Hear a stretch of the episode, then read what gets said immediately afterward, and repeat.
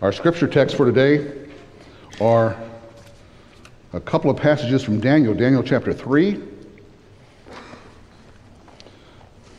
the last, almost the last verses, but not quite, and then Daniel chapter four, some of the last verses.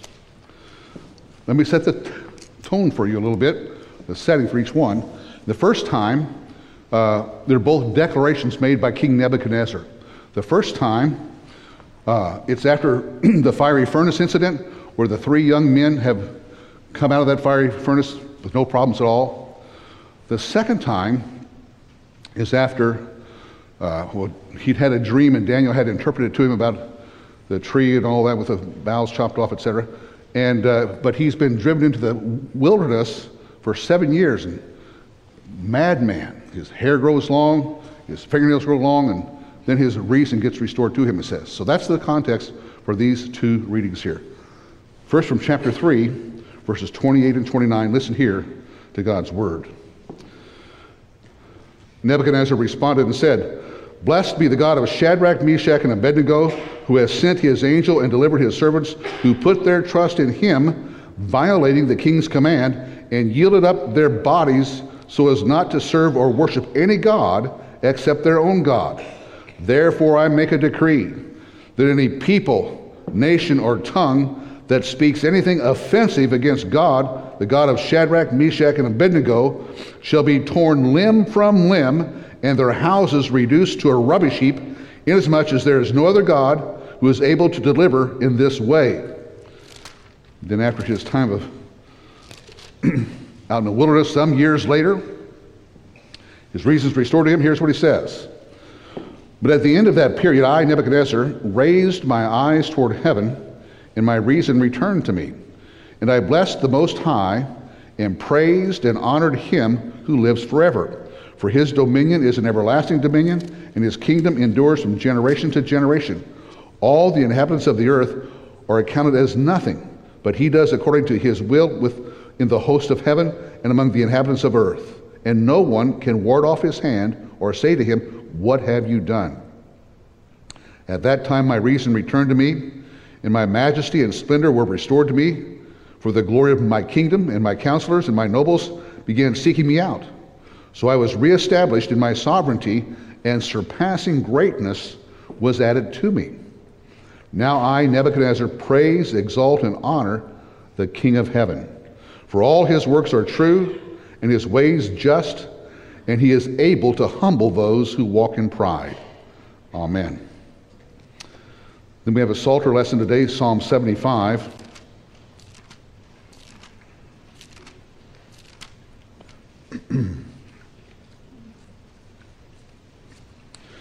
This will be the text we end up with in the sermon that sort of focuses all of what we'll learn about, that folks learned. So listen here to God's word. "We give thanks to you, O God, we give thanks, for your name is near. Men declare your wondrous works." Now God speaks. "When I select an appointed time, it is I who judge with equity. The earth and all who dwell in it melt. It is I who have firmly set its pillars. I said to the boastful, 'Do not boast,' and to the wicked, 'Do not lift up the horn.' Do not lift up your horn on high. Do not speak with insolent pride." Now comes the comment. "For not from the east, nor from the west, nor from the desert comes exaltation. But God is the judge. He puts down one and exalts another. For a cup is in the hand of the Lord, and the wine foams. It is well mixed, and he pours out of this. Surely all the wicked of the earth must drain and drink down its dregs.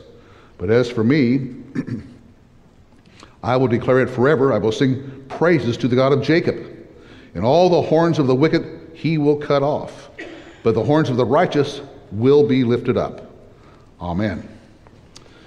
Then our final passage today is from First Timothy chapter one, verses twelve through seventeen.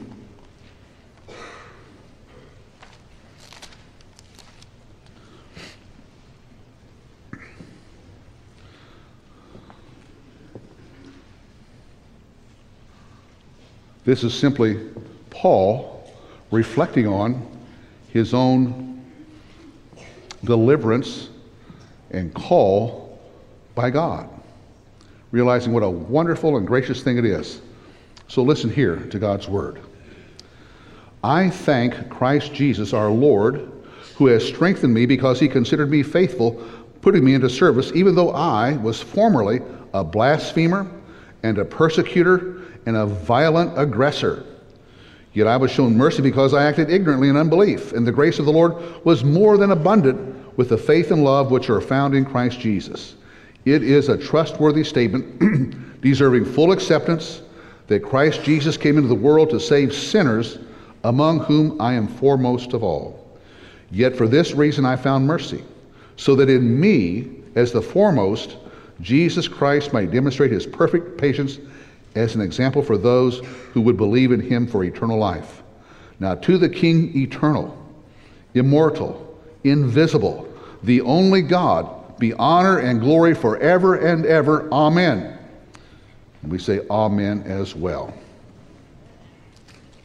We'll take just a few moments to bow our heads and silently meditate upon God's word, which we've read. Lord God, we always wait upon you.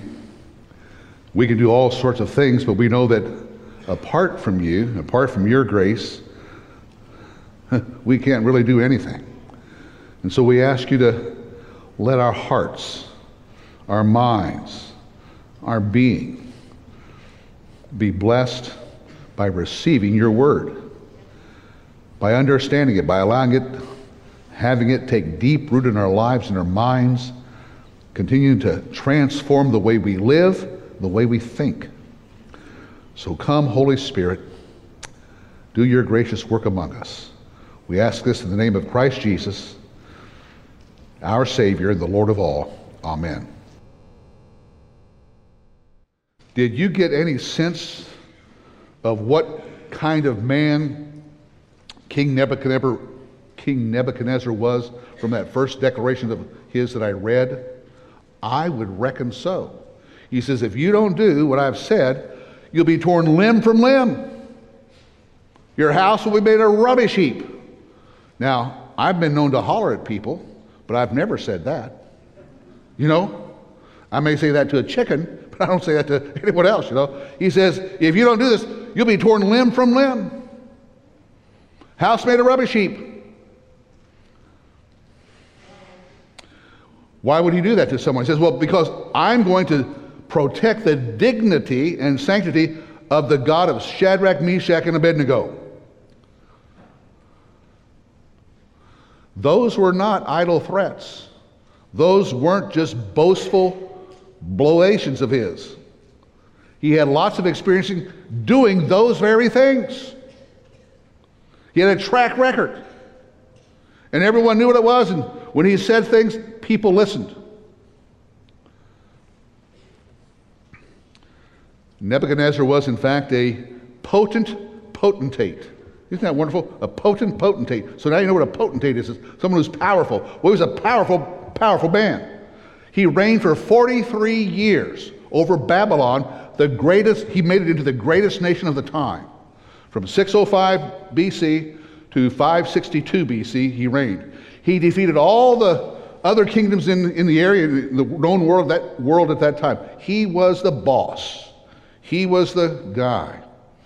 He did amazing building projects that were among the seven wonders of the world that people went to look at. He was, he had vision, he had all, he was, he could do it. He had lots of interaction with the Jews. That's why we remember him so well, because he's in the pages of the Bible regularly. That's the main way in which we know him. He was the one, the king, whose army captured Jerusalem for the first time in the year five ninety-seven. That's not the final destruction of Jerusalem, that'll come later, but in five ninety-seven his armies captured it, and that's when Ezekiel, Daniel, Shadrach, Meshach, and Abednego, and lo- thousands of others were sent to Babylon away from their homeland. Then eleven years later, when there was a rebellion by a king he had put on board there, uh, in five eighty-six, his armies came and they defeated Judah again and destroyed Jerusalem, burned the temple. It was a devastation. All the people went into exile, known as the Babylonian captivity. So he was a tough guy. He knew how to wreak havoc wherever he went. He had every reason to consider himself the main man on the face of the earth. All power was his. Now, the fiery furnace episode made an impact on him. There were three guys, Shadrach, Meshach, and Abednego, who defied him, his orders about to bow down and worship this image that had been made, because they did not want to dishonor God, their God, Jewish God, Yahweh. Uh, he gets enraged. His, it says the expression of his face changed. He was, you know, red with rage. He throws him into a furnace that's heated up seven times hotter than it ever would before. And then, lo and behold, they don't get burned up.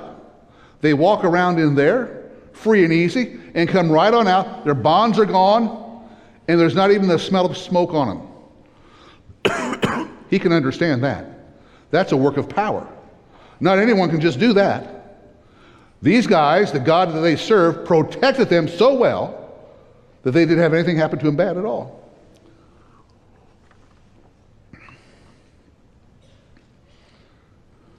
So he makes that declaration, the first one that we read. May I say to you, it's not the declaration of a humble man.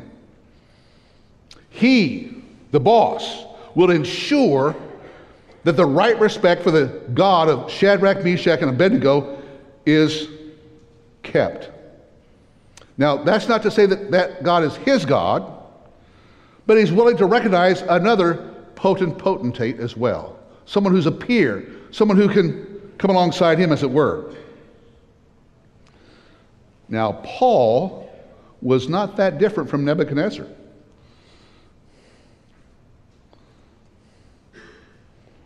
Consider his self-description we read about in First Timothy one. He says, I was a blasphemer. That is, he was someone who spoke against God, God's word, and God's deeds. He made light of them in some way, and specifically the things of the Lord Jesus Christ. He said no to all that. He said that's wrong. He was a blasphemer. Now, he didn't blaspheme the Holy Spirit, but he blasphemed God. He says he was a persecutor. He didn't tear anyone from limb to limb, but he participated in stoning, where people died. We have one example of that from the martyrdom of Stephen. Paul was there, holding the coats of the people who, who did it. But he was a, a persecutor who watched people die. Then he goes on, he says, in addition to that, I was a violent aggressor. Acts eight three says that he ravaged the church. That he went around dragging men and women to prison, and some of them were stoned, some were sentenced to years and stuff like that. So he's a violent aggressor. He was doing what he said, this is what needs to be done. He was the boss. I would suggest to you that every human being is a Nebuchadnezzar. We want our way on our terms. You say, well, John, that's pretty harsh to say. Well, folks, I have grandkids. I can say that with assurance. Right? Before I could say it with my own kids, but now I say it with my grandkids. That's sure. Kids age one to five. Where's Bobby Hill? Bobby Hill, have you ever seen our, our mutual grandson, Henry, just act absolutely horrible because he doesn't get his way? Well, we have. You have to, and I, let's be honest. We have an older grandson, who's three and a half, Atticus. He can do the same thing. We have granddaughter. We have one granddaughter who's too young to do this yet. She's only like three weeks old. But the other one can do it as well. So male or female, they can do this. And there we see our nature before we get cultured and cultivated and can cover things over. We see how we, we want it done our way. We want it done soon. And we will get violent. If it doesn't happen, I had someone in my office, not from our church, in my office this past week with, with had some kids with them, their kids. And they had about a four or five year old son who didn't get what he wanted, and he threw things in my office. I said, hello, Nebuchadnezzar, how you doing? So I'll, that's all I'm saying, all right?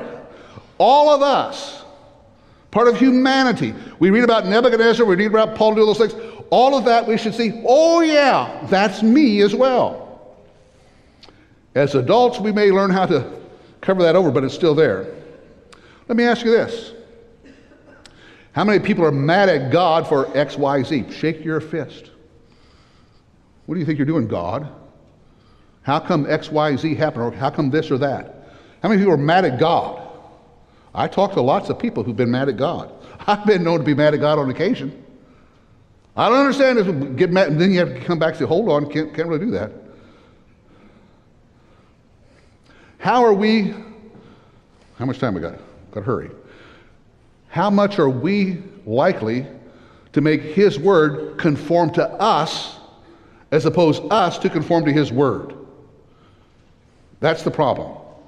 Now, Nebuchadnezzar and Paul both were changed. What happened? Several things. One, they became overwhelmingly aware of their puny powerlessness. Despite all the things that they had, they became acutely aware that they were really puny and powerless when push came to shove. And they became overwhelmingly aware of the greatness, the goodness, the mercy, the grace of God. Just overwhelmed them. His truth, His justice, and His worthiness. Oh, they saw God for who He was in the totality of that as best they could. And Nebuchadnezzar gives expression to that in the second exclamation of his that we read from chapter four. Notice what he says there. His eyes are raised toward heaven. So no longer is it peer-to-peer like this on a, on a horizontal level. His eyes are raised. Someone higher than him. His eyes are raised to the, to the King of heaven, it says. Uh, and he's not focused on what people around may think either. All the focus is on God. He says He reigns, or He has dominion forever and over all things. He's the one, he, He's the boss. How long? From generation to generation. It says it doesn't change. It says His will is done. No one can stay His hand, and no one can question His actions or His ways. That's what Nebuchadnezzar says.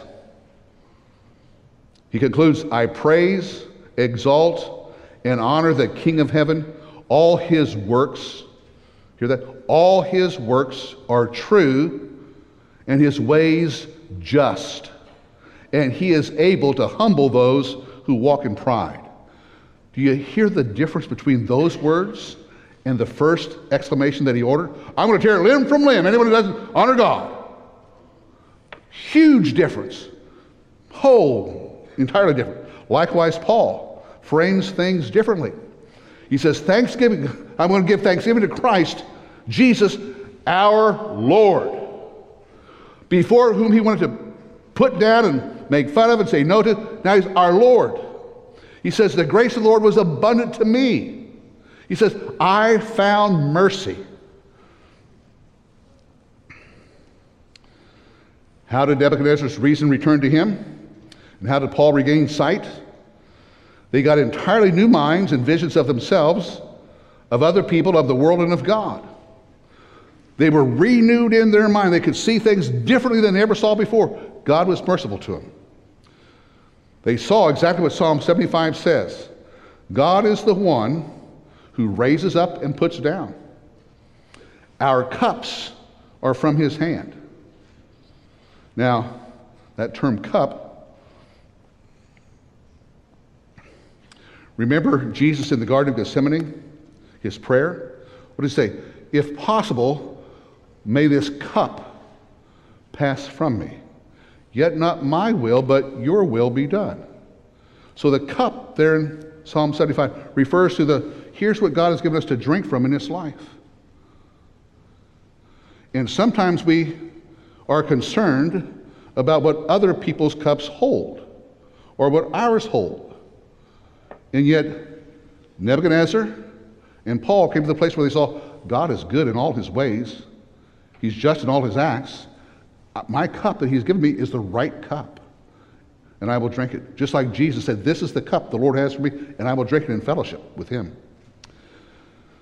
And each of them would declare the same thing the way that Psalm seventy-five ends. It says, the wicked shall be judged. We need to know that. Sometimes it seems like the wicked get away with it. The wicked shall be judged. Those who deny God, who walk contrary to God, they shall be judged. And the last line of Psalm seventy-five says, the righteous, that is, those who are clothed with the righteousness that God gives in Christ, the righteous shall be blessed. Some takeaways for us. Humans must come to know their wickedness and unworthiness. All God's work is founded on this. And the discovery of this is not pleasant. It's arduous. It hurts. It's hard for us. It's hard for us to watch someone experiencing that. But all humans must come to know their wickedness and their unworthiness, that is by grace, God's favor, they come. But here's the good news. What Paul says in First Timothy says, it's a trustworthy statement deserving full acceptance that Christ Jesus came into the world to save sinners. He says in another context in the Gospels, Jesus says, I didn't come to call the well, the healthy, I came to call the sick. I didn't come to call the righteous, but the unrighteous. Those who see their need. Once that's happened, you've received grace from God, from Christ. There's a spirit of gratitude and hope that pervades your soul and your mind. You're great, grateful no matter what your circumstances. No matter what, thank you, God. I don't quite know how to thank you for this yet or whatever day, but there's hope no matter what. Pat and I this week, we read Psalm eighty-nine one day. And uh, the guy who had had set it out said, just read through verse twenty-two or twenty-three of Psalm eighty-nine, because that all said all these great things about God. And then from there on, it said, but God, what about this, and what about this, and what about this, and you've not been with us, and all these things have happened. So he recites his stuff there, but then the psalm ends with, that nonetheless, our hope is in you. Now, because we're accustomed to things happening so quickly, don't you get frustrated when your computer takes like, you know, three seconds to go from one site to the other? Isn't that terrible? I mean, I'm wasting my time all the time like that. And so when, when, when God's working things out and putting things through our lives, we could get impatient. Psalm eighty-nine is a good one that shows that. There's all that waiting. But at the end, while he's still waiting, he says, but I know that God will do what's right. He will take care of me. Take care of his people. He'll house his will to be done. It was such a just a good thing to read Psalm eighty-nine that way. So there's a spirit of gratitude and hope that pervades the lives of believers. If you're a believer in the Lord Jesus Christ, you should be pervaded with gladness and gratitude and hope, regardless of the cup that's in your hand. Okay? Now, the way Paul ended that little passage that we did there, I want to read that. That's how we want to end here. Now, to the King, eternal, immortal, invisible, the only God, be honor and glory forever and ever. Amen. Isn't that good? Oh, I want to say that. Yeah. But to the King eternal, immortal, invisible, the only God, be honor and glory forever and ever. Amen and amen.